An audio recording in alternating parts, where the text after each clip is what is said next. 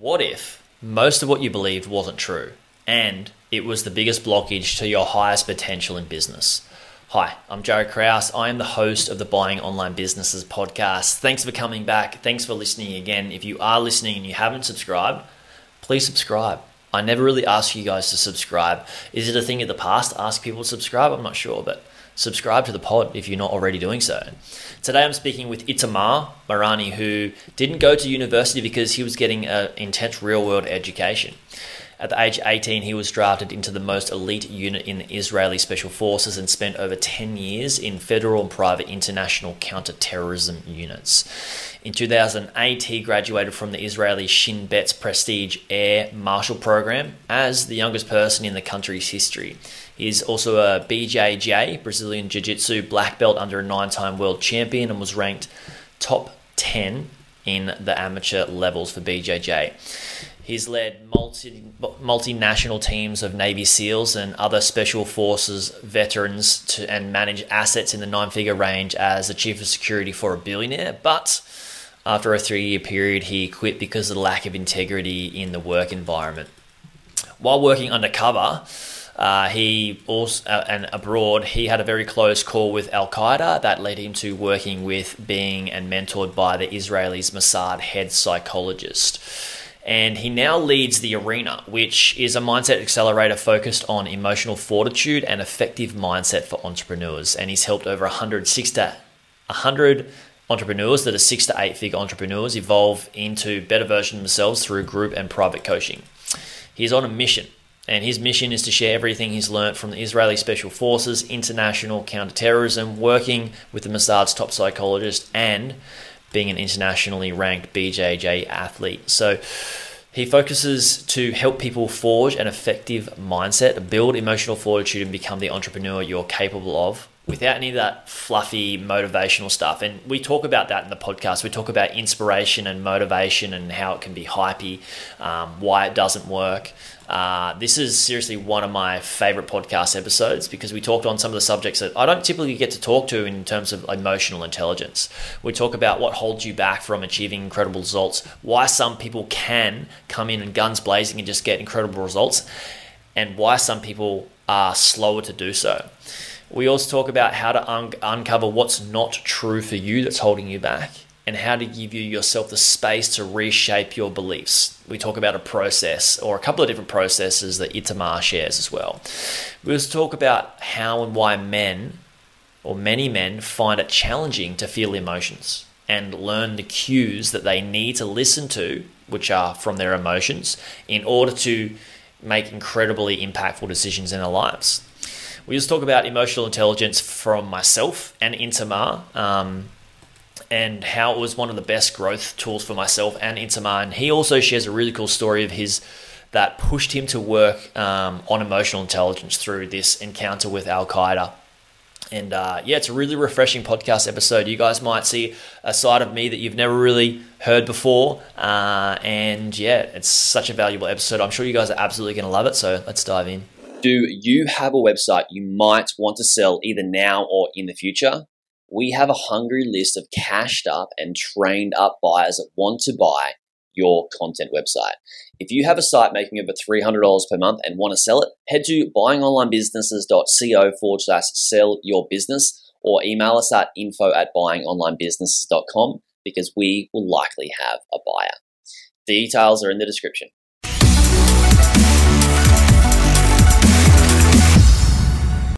Itamar, is that correct? Correct. Thank yeah, you for having well, me, Jaryd. Welcome to the podcast. Thank you for having me. Appreciate it. Yeah, let's dive straight on in. Um, I just want to pick your brain, as a lot of people listening probably do. Um, so many things to touch on with where you've what what you've learned throughout your journey, uh, which is fascinating to me. But let's just start from the top. Let's talk about some mental blocks that entrepreneurs are, you know, the most common ones. What would be the most and i know that it can be typically ourselves right? Probably where most of them stem from. Could be wrong there. But what are the top the top two to three most common mental blocks that entrepreneurs they're in the six figure range that want to get to that eight figure range or nine figure range that they have? That's a great question. So and it's interesting how you said it, mostly ourselves.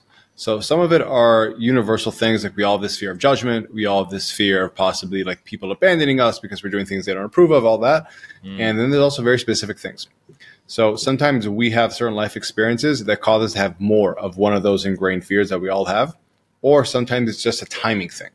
Something that I see that's very common, with, especially with guys that have exited a business already, is that they're kind of latched onto this old mindset of this is how I was thinking in 2015. Mm-hmm so therefore, this is how I should keep thinking, but it's not accurate. Like you're in a very different situation right now. Like your reality is different than your reality was in 2015. And if you keep the same kind of assumptions and working patterns or behavioral thoughts, whatever it may be, it's like you're not going to get great results mm-hmm. because you're just not looking at the right target, so to speak, or your position to the target. Yeah. So would you?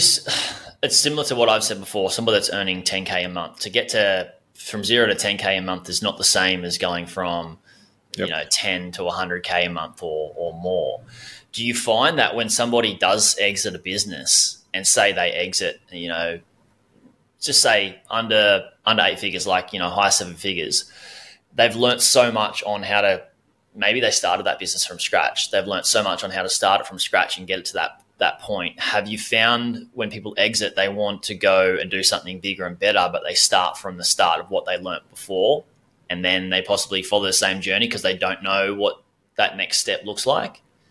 Interesting. I'll say before whether they know or not what the next step looks like, it's just kind of a pattern. They're like, oh, this is how I did it last time, so this is how this is done. And it's not the recognition, like I said, this is how it's done when I was making zero to 10K. So therefore, this is why it had to get done this way. Mm-hmm. And now that I have much bigger funds, much higher leverage, whatever it may be, it should be done in a different way. And it can be done in a different way. So I think first off, they need to challenge that assumption. Just because I did it that way doesn't mean that that's the correct way to get this done. Does that make sense? Yeah, of course. It's kind of like the saying of if you continue doing what you've always done, you're going to get what you've always got. Yeah.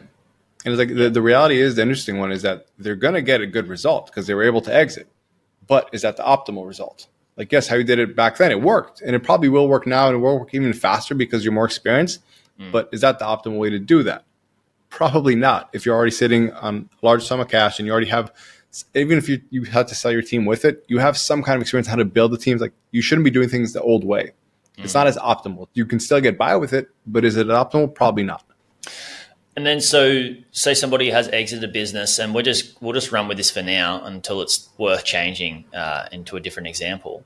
Say somebody has exited a business, they got a bunch of money, and they want to reinvest it into build something else again but bigger and get larger results or different results. Where do they where do they start, or how do you help them build something that is a different uh, of different magnitude that creates a, a bigger impact if they haven't learned how to get to that next step? You help them sort of yeah. How do you how do you get them there? Like what's what are some of the things you would be working with?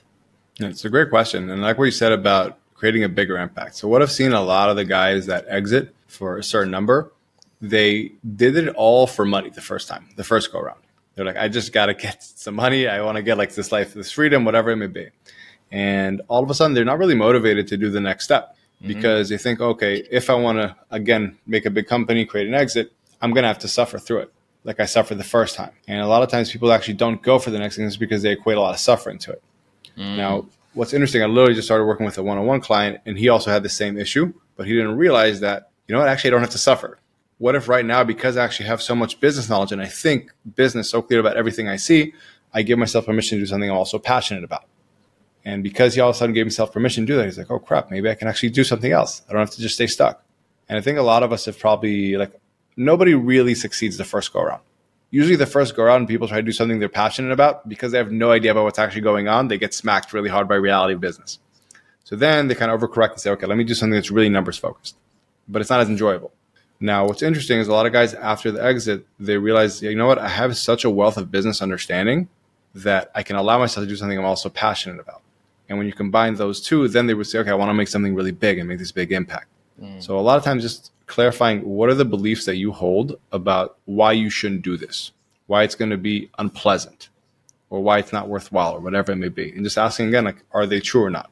Are the assumptions that you're going to have to grind it out or not? Are they true?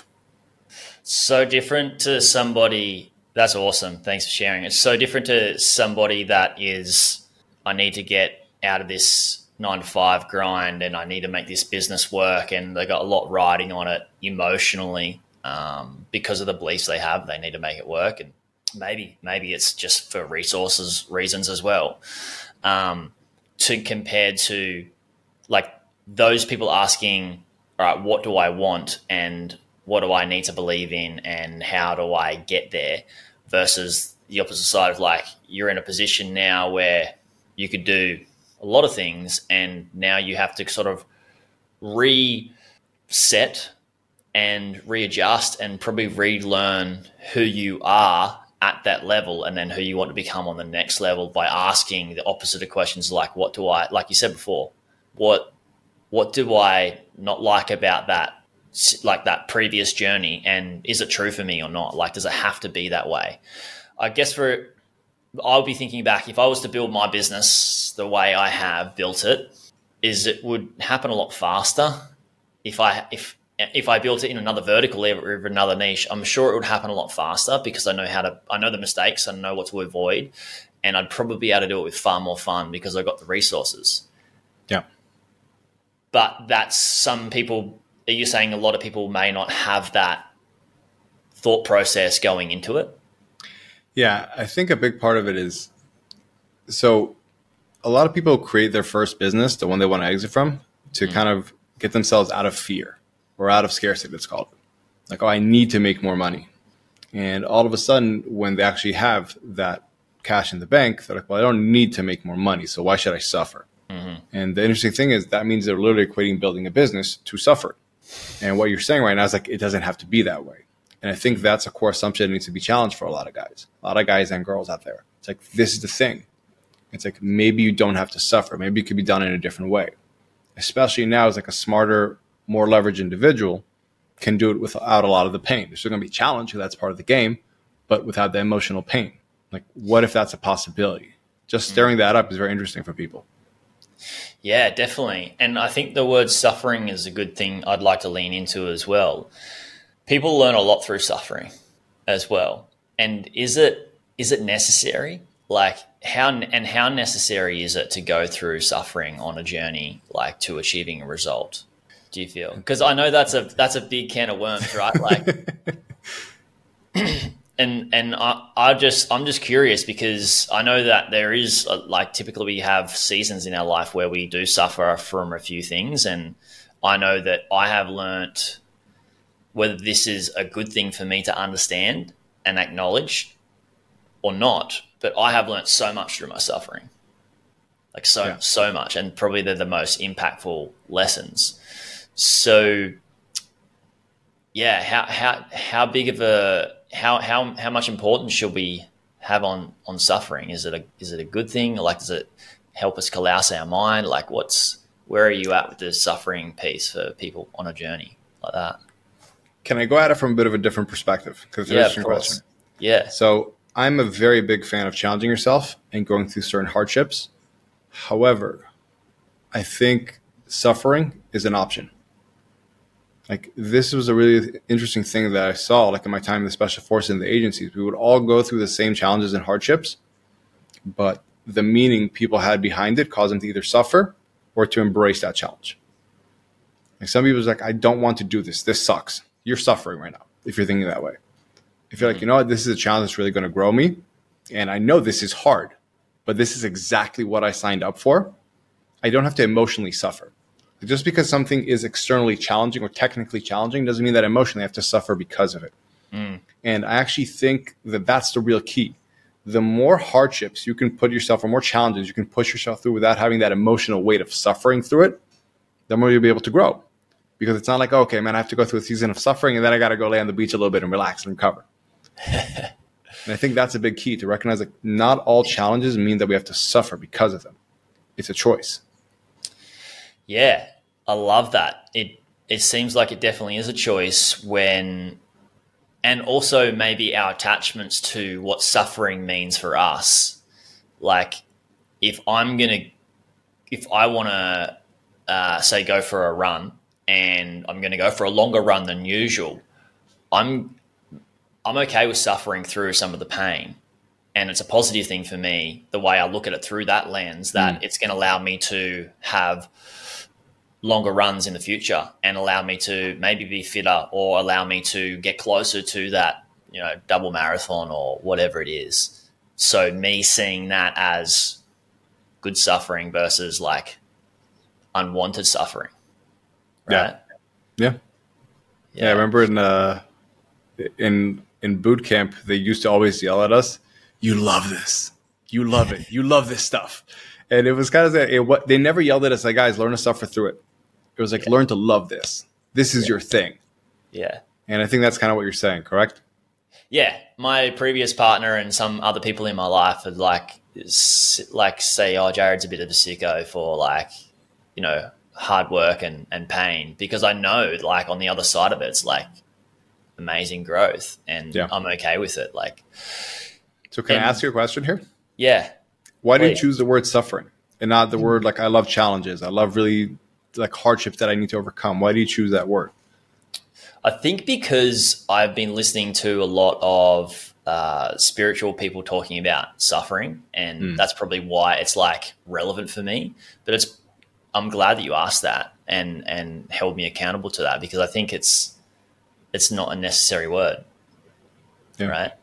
Yeah, yeah suffering is a choice. Like I think also like in the realm of spirituality, like they always talk about suffering is a choice. Hardships yeah. are not, that's life, but suffering is a choice. Yeah. I think it's really powerful to be cognizant of that. Yeah.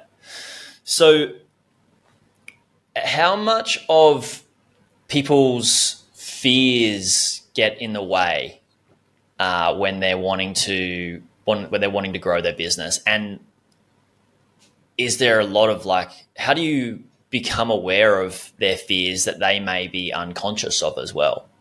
Yeah, great questions. So I'll have to give for some people it's more, some people it's less. That's the bottom line. It's just there's a spectrum of it.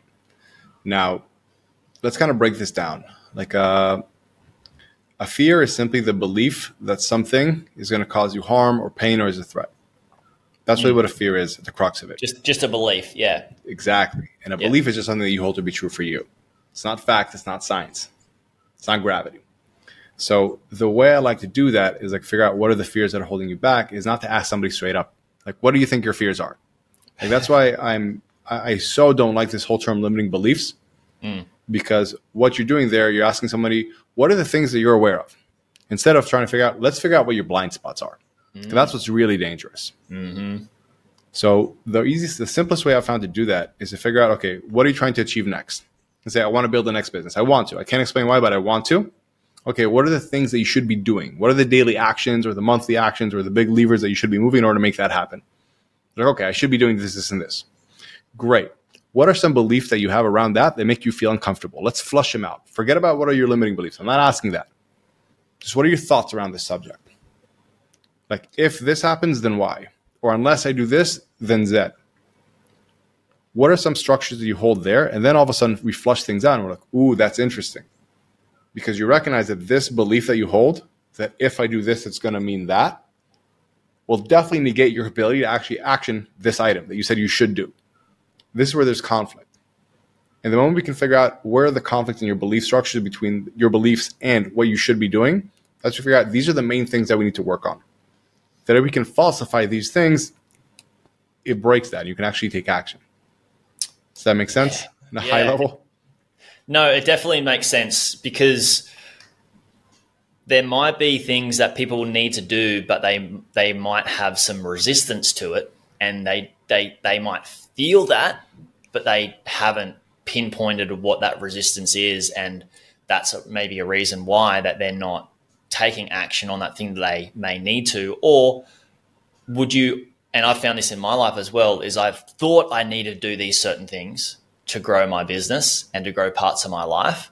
It was a thought, and it could have been from societal conditioning of what yeah. I perceived was the right actions to take, but I had resistance to it. And I've had mentors that have said, So if you do this, do you actually want that result? Like, is that something you want to go through? Like, is that resistance like a good thing because it's preventing you from doing the actions that you don't want to do anyway?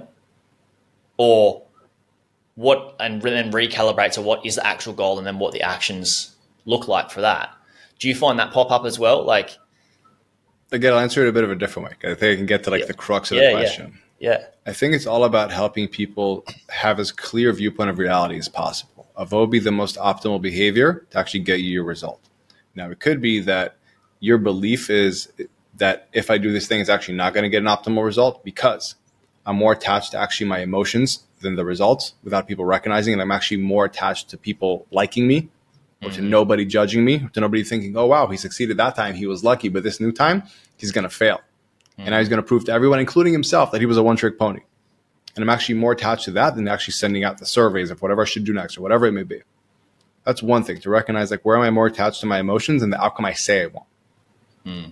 Because a lot of times we'll say we want something, but we're actually more connected to something else. So that's one, figuring that out. Is that actually what's going on here? And then two, like if we recognize, you know what, I am I do really want the result. It's what I'm focused on, but I still have some kind of insecurity there. Is that insecurity valid? Because a lot of times we just feel a certain way, but it's not valid. And the more we can overcome those things, the better we can flow, honestly. Both get like clear on what we should be doing, like you said, but also like not struggle through them so much. Every task that we do in like a high level has both technical level of challenge and then emotional weight we add to it. Like that emotional weight, that's what I was talking about. That's the suffering. It's not always necessary. Mm-hmm. So if we can figure out why is the suffering happening, we can reduce it sometimes. So, so what you said is every goal has a technical aspect to it, which it sounds like. Am I correct in saying this? That that's the the actions that need to be done to get the result, and then we put this our beliefs. We attach emotional meaning to it. yeah, more than it actually should. Like for example, I see a surfboard in your background.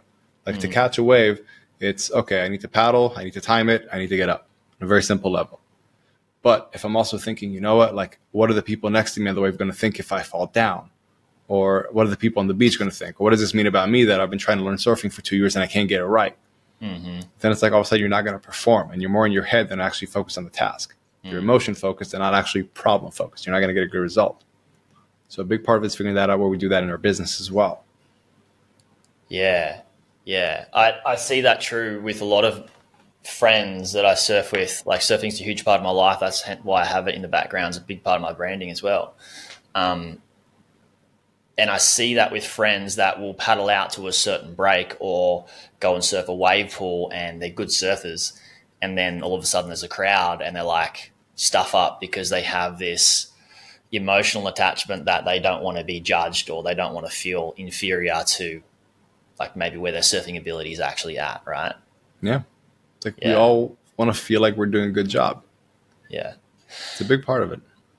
And ha- and how I guess it's it's kind of like a therapy session really for for business owners where you where you end up like what do you do? You end up seeing what those that emotional weight is and then I guess you just work through it.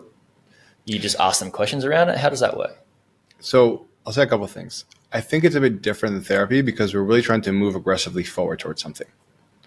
In therapy, a lot of times it's looking at your past. And again, therapy is a very wide modality, a very wide Yes. term. Yeah. A lot of times people get stuck looking at their past. Now, what we try to do is get people to very aggressively move forward. In order to do that, sometimes we have to look in the past in order to move forward. But it's very mm. quickly that. Now, what we do with these belief structures is it's less so about just like feeling heard and kind of talking through them, but a big part of his logic is trying to falsify them. Because my assumption is that the people that really want to move forward and the kind of people that actually can succeed in business, they're going to be very logical and rational individuals. And the moment you can present to them, hey, a way you were looking at the world actually isn't true, and you recognize that it's not true, they can start to let go of it. Hmm. So, for example, if someone has a belief that if I don't do this all myself, it's never going to get done correctly, that's a belief they formed when they were hiring, you know, like three dollar an hour VAs in the Philippines when they just got started or whatever it may be. and that's why they keep working so hard on things that don't actually make a big impact. And we can actually break that belief to say that if I hire the right people within the right frameworks and I clarify the roles, da da da da, I can actually see a lot of success faster. All of a sudden, they're like, you know what, I can buy into that. Mm. It's not because I said, you know what, my negative belief, my limiting belief is that people don't want to help me. And a positive belief is the universe will conspire for me. Like people don't buy into that. But if you can say, what's the belief that you held without you recognizing that blind spot? And then is that true or not? And if it's not, what actually can be true? It's a very different thing. I think that's the process in a nutshell. Yeah, I was just going to ask you what what are some of the questions that people could ask themselves? those those are those ones, right? Is yeah. like, is that what you're thinking? Is that true? And if it's not, what could be true? Yeah. So the way I like to break it down is like, okay, you figure out like this is a belief I hold. Then we try to ask like, why do you think this is true? Because we're, we're going from an assumption this isn't a fact. So if it's just a belief, where did you learn this to be true? Mm-hmm. What experience in life taught you this? When did you learn this? Oh, I learned that I shouldn't speak up. I shouldn't do any public speaking because when I was in third grade, we had a show and tell, and all the kids laughed at me. Okay, so you're basing that assumption on that. Or whose example did you see this from? Well, my father worked really, really, really hard all his life, and he didn't employ leverage. But he was also a very high integrity individual and someone who I really respect. So I think that if I hire a lot of people, then that means something negative about me. Perhaps I'm greedy. So you try to figure out again, like, where did you learn this from? What experience taught you that? Or who did you learn this from? Mm. And then we say, okay, is this true or not? And they're like, this is probably not true. This is actually relative to this context. It's not just an overarching truth in the world. It's not a fact. And we say, okay, so what actually is true? What is true yeah. for you today with who you are, with all your skill sets, with all your abilities? And if you still feel uncomfortable to answer that, say, what would be true for somebody else? And you're like, mm-hmm. okay, actually, yeah, that's I can see that. And that's usually the process. I love that. I absolutely love that. And what do you find at, like do you how how do I ask this question in the right light? When when you're working with somebody that may have these certain beliefs,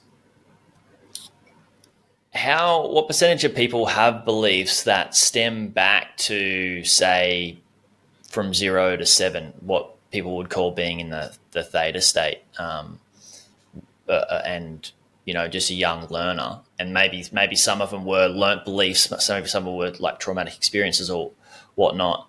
What percentage of those ones are the beliefs that hold people back compared to ones that are learned through their life cycle in business between high school to where they're at now? Yeah, so I think it's a great question. Can I break it down even more? Yeah, please, please do. I've noticed that the biggest things that hold people back are their beliefs from their infant stage in business. Ah. So think cool. about it this way: like the reason on a conceptual level that those things are like from zero to seven, they have such an impact in our lives is because we don't yet have the armor of logic mm-hmm. of contextualization. So this person, like my dad, yelled at me when I was three. My dad must not love me. My dad yelled at me when I'm 25. Like I'm an adult. We've had a phenomenal relationship. I can handle that. For example, like not my father, but for example. Mm-hmm. Now in business, the same thing. Like if someone's 120th launch didn't go well, they're like, okay, let's chalk that up to data. Let's figure this out.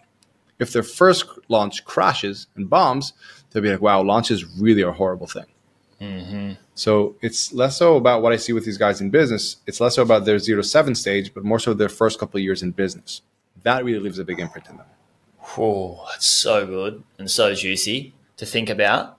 Like, I would like to just go away and sit with that for a couple of hours to think about why would it be that that infant state in business is is so important to protect your beliefs and to form good beliefs um, for yourself that propel you forward versus ones that are like may keep you stuck or have like a certain ceiling that you struggle to break through. Would you would you say it could be because in the first stages of business, true, to be true for myself, so much riding on it and like if I have a launch or I've got like this thing that I'm trying to get because I like I used to be a plumber, right? And I wanted to get out of being a plumber so I could travel the world and and and um, surf basically. And I had so much riding on it because if I, you know, if I didn't make it, I'd be, you know, a plumber for the rest of my life. Yeah. That's what I that's what I thought back then. And so when it it just seems like when you have those what people would say are failures, which can be great learning experiences that may condition you a lot more in those infant years. Would you say that's probably why? Like, because there's so much more emotionally riding on it versus the 120th launch, like, okay, it failed, like, whatever. Like, let's just learn from the data. I'll say it in a different way. Again, I know I'm like, I'm not answering your questions directly, but I think there's a reason for it.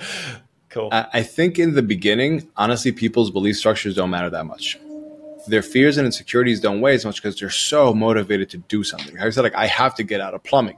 I'm not willing to accept this for my life. So think about it this way. Let's say like every time we have the level of motivation we have, like fighting against the level of insecurities or fears or internal doubts, beliefs, whatever you want to call it that we have. And when we're just starting out and we want to get ourselves out of that pain, being a plumber for me was working counterterrorism, which I didn't want to do anymore. Whatever it may be, mm. like that motivation is so high that it's a 10 out of 10. So even if I have like a seven out of 10, my personal insecurities, doubts, insecurities, beliefs that are holding me back, whatever, I can still power through that. It's kind of like the old story of a mother lifting the car off her son. Yeah. Now, what happens though is at a later stage, like things after the exit, for example, after just the business is doing well enough, whatever it may be, that motivation dies down. Now we're on, okay, things are kind of good enough. I don't have to power through all these things. Mm. So I don't have to do it, but I still feel a bit uncomfortable. So that wins out. Now, some people try to remotivate themselves, saying, "Okay, like let me like wake up at 4 a.m. or let me get realigned with my why, or go to the conference, read the audio, like read the book, listen to the audiobook, whatever it may be," and that kind of gives them a boost. They take action, but then it weights down again.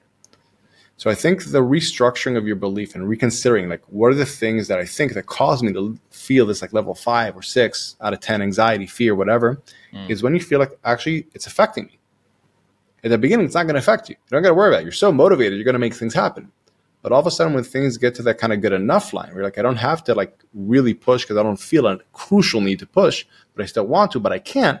Mm. That's the time to actually say, okay, what beliefs of mine are holding me back? are causing that extra emotional weight that we talked about that doesn't need to be there. Mm-hmm. Does that yeah. make sense? Yeah, it makes total sense. Makes total sense.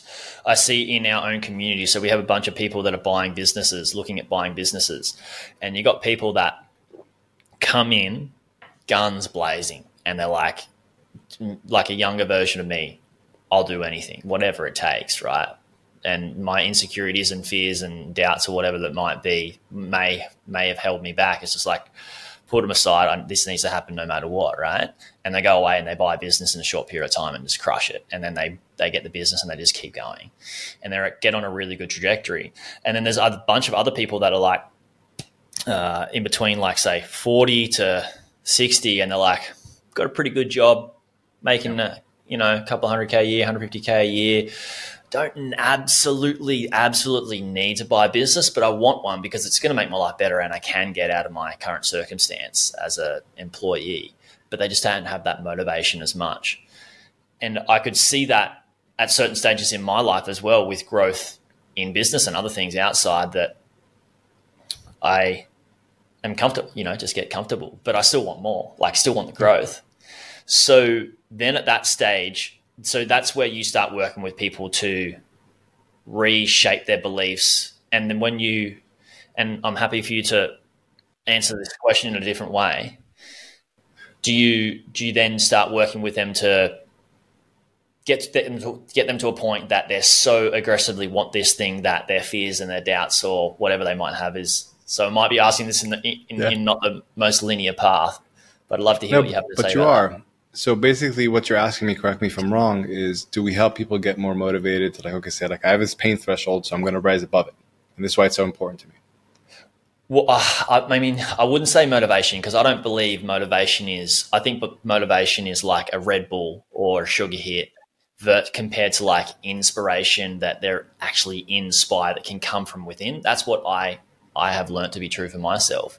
So yeah, not so much motivation to like you know hype them up to get to a certain level because I don't know that's not going to last in my opinion. Yeah, so it's a great question, and I think it's the it's the common interpretation of what should I do in order to succeed more. I should get like more inspired, more aligned, whatever it may be. Now, what I actually found out is that the opposite is what works better. Like if you go in any kind of engineering, like Spectrum, they're never going to tell you, oh, let's crank more power into the machine. They're usually going to tell you, let's figure out how to make it more efficient first. Yeah, optimize. Exactly. And like, that's what I try to do with human beings as well. It's like instead of saying, let's get you more motivated, which can go up and down, up and down, more inspired, which again, more aligned, whatever it may be, like, how can we actually require it to be a lot less challenging, require a lot less effort out of you to actually take the actions? Mm-hmm. Because if you can make it so that you actually doing the actions, like looking for the businesses, you know, starting to deal with brokers, whatever it may be. That doesn't have that emotional weight attached to it. It's just another thing that you do, like how you just text a friend or whatever it may be. That means it's going to be sustainable. So it's not actually about helping them up their desire, but it's just about lowering any kind of suffering or any kind of challenge threshold as much as possible. Because I think that's a thing that's going to last. Mm-hmm. Like instead of trying to pump someone up, let's just make this task less challenging so it can be more sustainable. Does that make sense? Yeah, it does. It does. And uh, we do that with our program and, and system. And, and uh, yeah, it's still, you know, we, we've got human beings that are just going through different different phases and still can be challenging. So yeah, totally get that. Can I add something here, Jaryd? Yeah. So I think this is where you guys have a phenomenal opportunity because I'm assuming you're doing that from a very technical level. Like, how can we make this as simple and clear as possible for you mm-hmm. to do this action? So then, if you also ask, like, what's the emotional weight that you're attaching to this? What's the belief behind this thing? And this for like everybody listening in. Jaryd's giving me all the tools to do this. Why am I still uncomfortable to do this? Mm-hmm. say, oh, because I believe that if I do this, it's going to mean that. Or if I take this step, it means that I have to go all in, or whatever it may be. And then ask yourself, is that actually true or not? And you kind of have the framework that we talked about earlier to go through that. Because if you can recognize, I have clarity on what to do because Jaryd's giving me the steps, and now I can reduce some of that emotional weight. Okay, now I can do it. And now you can mm. start winning and adding things up. Making it sense? less, yeah, making it less scary. Yep. More bite sized. Yeah, cool. I love it. I love it. Yeah. And are there are there practices that you like? I guess this might be moving into like what people call motivational stuff, but are there like things that you would teach people to do in terms of practices to be prepared to work on these sorts of things that is you know might be scary for them, like mental exercises or anything like that? Can you give me an example? What do you mean by that? I'm not sure I'm following. Um, so Tim Ferriss, yeah, crazy example. He would just like instead of I think it was for a judgment thing, so he wouldn't like he would just get used to feeling judged and whatever. He would just go and like lay down and shop for like ten minutes and just lay on the floor and just do things like you know odd things like that. Um, you know challenges that some people have, like you know speaking in public to you know know, speaking on the bus or something like that, getting up and jumping on the seat and speak on the bus. Um, obviously, you would want to have those challenges help you and be aligned with what your goals are. Otherwise, it might be pointless because you might not, you know, you might be training for something you're not going to use. But do you, do you, do you prescribe any of that sort of stuff? And it might be specific to each person that you talk with as well. I think there's a lot of value in like what you call like exposure therapy of just mm. doing it, getting exposed to it, and kind of building up that shield. Um, but yeah, I don't advise anything like that. Uh, it's more so the very pragmatic, like let's figure out where you want to get to. What are the necessary action steps? Then you do those things because those are actually the scariest things that have the most amount of meaning. Mm. But before you actually go and do them in the real world, let's run a mental model and figure out okay, this is the thing I'm going to do. This is how I'm going to feel. This is the feeling I'm going to have when I'm about to do it. Now, I'm going to recognize that I'm having this feeling because I have this belief that we clarified. This is why it has so much emotional weight. And I also realize this belief is not true. I recognize that I, developed this belief because in my first company, the co founder was this and this, and this is what happened. And that's why I'm so afraid of going in with a new co founder. But I recognize also what actually is true is if I do things correctly, if I vet people correctly, if I recognize we should align for values, not just skill sets, it's going to work out well. Anything cliche like that. And then without recognition, I recognize it's still going to be uncomfortable. I'm going to feel uncomfortable, but that feeling is not a reason I shouldn't actually do it. Mm. And then I'm going to decide, okay, this is why I'm going to do it. This is where it leads all the way back to what I said I wanted. So I do it. And running people those who kind of mental models help them prepare for when I'm going to face a high impact situation. Mm. And it's a skill set beyond just like just doing that specific thing. It's a skill set you learn how to do to constantly prepare. Okay, I'm about to do something that feels scary. Why does it feel scary? Is it valid for it to feel scary? why is it worthwhile for me to do it? All right, let me do it even though it feels scary. Like that's the big thing to accept that it's still going to feel scary at times, but it's like feelings aren't facts. Just because we feel a certain way about a situation doesn't mean that's actually what's going to happen. Just how we mm. feel. That's huge. Feelings aren't facts. That's mass. That's a really good takeaway. To to trigger us asking those questions when we're going up to a, a scary challenge, I guess. Yeah. Yeah. And can I add something to that? I think could be useful. Mm, please do. Th- there's two ways I like to look at it. First, there's specific situations that we should prepare for that are of high impact. Like I know I'm going to have these really impactful situations. I need to prepare for them. That's one thing. Now, another thing is also to be aware of when can I, how can I notice that I'm starting to get emotional, that my feelings are starting to take over my logic. Because if I can be aware of that, then I can not go down the wrong path, so to speak. Yeah, yeah, definitely. So, looking at what those signs are that they may do in their behaviors or those feelings and where it may be in their body or their head or the thoughts they may have that can actually help them to trigger that that process of like let me start asking myself these questions to do some sort of quote like quote unquote self therapy internally yeah. or through those questions right? Yeah and like you you obviously know this because you said it. It's all about like the feelings. What do i feel? Yeah. what's my affect?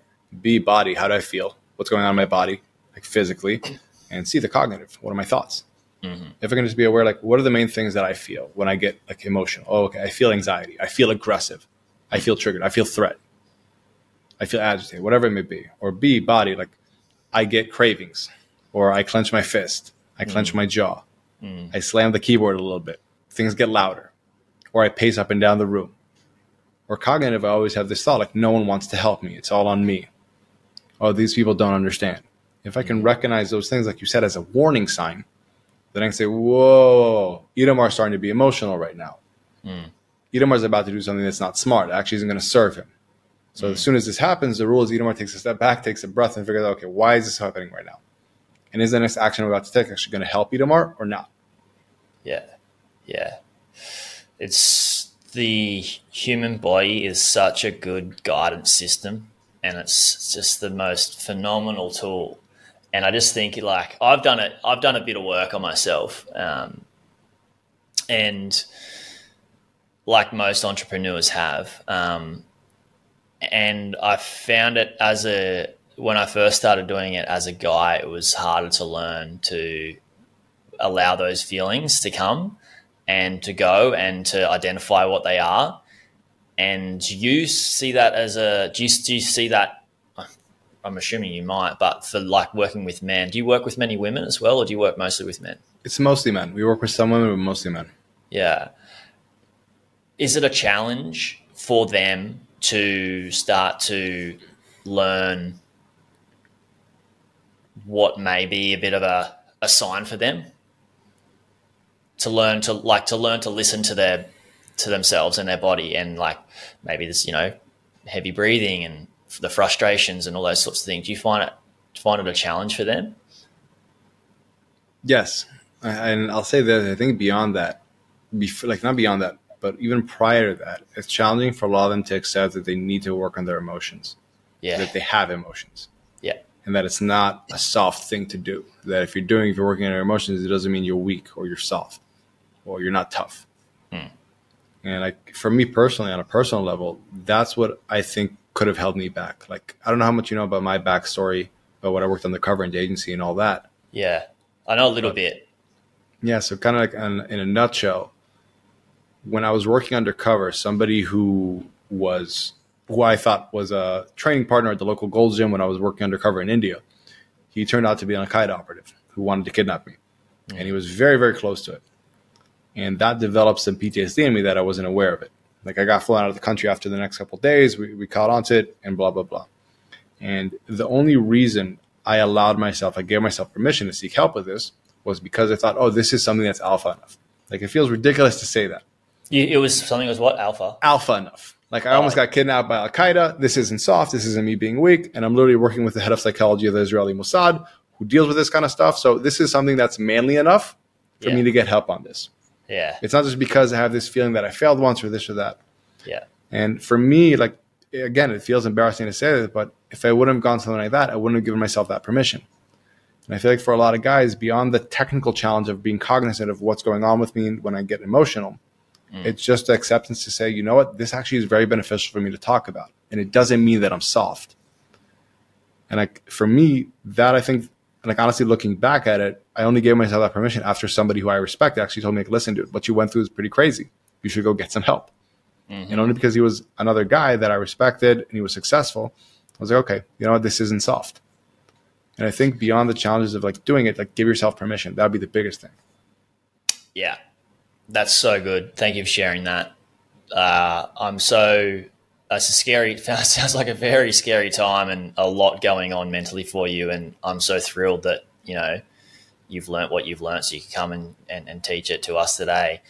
I spot on agree that you know for men and learning to feel, I feel is is so is is actual strength, like yep. solid strength, and it's like I I found it was for me it was one of the scariest things to do is to like go away from what society taught me. Was like ah oh, don't cry. Here have a have a glass of cement and harden up yep. um, as I would say in, say in Australia. And to go the opposite way of like lean into like my emotions and learn more about like myself and why I was behaving a certain way based on my emotions because I was ignoring them and squashing them or like didn't even know recognize what they were. The best men that I know inside and outside of business are the men that have done the emotional work on themselves and they are just the best operators. Yep. And they they end up making take money away from it. They, they're the they're the men that end up making the biggest impact because they become the best leaders from what yep. I have seen. And that's the toughest. I found it to, when I first started. It was the toughest work to to lean into that. So um, yeah, I agree with you 100. Like the simple way I would look at it is in order to be really effective, you have to be very rational. Yeah. Now, someone who's very insecure and not aware of those insecurities because they keep blindsiding him, he's not going to behave irrational. He's not going to behave rationally. Sorry. I think that's the thing. Like the person who understands his biggest insecurities is going to be a rational individual, and therefore he's going to be a very powerful individual. Men, women, whatever. And I think what you're saying, like I think it's hard for us because again, like we don't do this. All of a sudden, you're at age 20 something or 30 something or 40 something, whatever it may be. Mm. And all of a sudden, you're like, dang, this is a skill set that I'm a wipe out that. I'm a zero at. I've never actually done this. So yeah. it's a muscle that I've never trained before. So it's like, I remember the first time I worked on this, it was exhausting. Yep. But I think that's the big thing to recognize like, if you know your main insecurities, your main fears and anxieties, you don't have to be held victim to them by your subconscious. Yeah. And that's why you can act rationally and achieve a lot. Yeah. So much. So much. And I feel that maybe that the more you can accept them the like it's just a better platform to just grow grow from like you and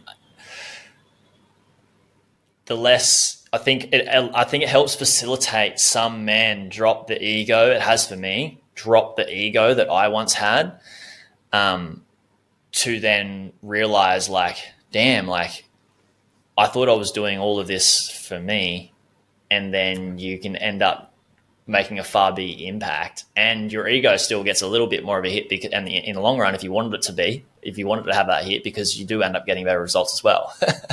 yeah, yeah, yeah. I agree with you 100, percent man. Yeah, this has been so good to chat to you. I'd love to just continue having another hour of conversation, but I want to be respectful of your time. Thanks so much for coming on. Where can we? You got some really good resources um, that people need to go and check out. I'll be putting links to them in the show notes, but just spell it out for us. What's your What's your website? Yeah, so itamarmarani.com. That's I T A M A R M A R A N I. Dot com. Um, you can find there everything you need. On top of that, if you are a podcast listener, we have the podcast as well the Emotional Fortitude podcast and anything you look after. We break down actual case studies. Like this person was here, then he got to there. These are the exact steps that he needed to use to overcome his fears, get clear on what he wanted, overcome whatever issue may be. They got him this result. And we literally try to give everything away. And on top of that, we also have a link you'll see on the show notes. I'll send it to you to find that e-course. Basically, just exactly how to figure out what belief structures are holding you back, like what we talked mm-hmm. about earlier in the podcast.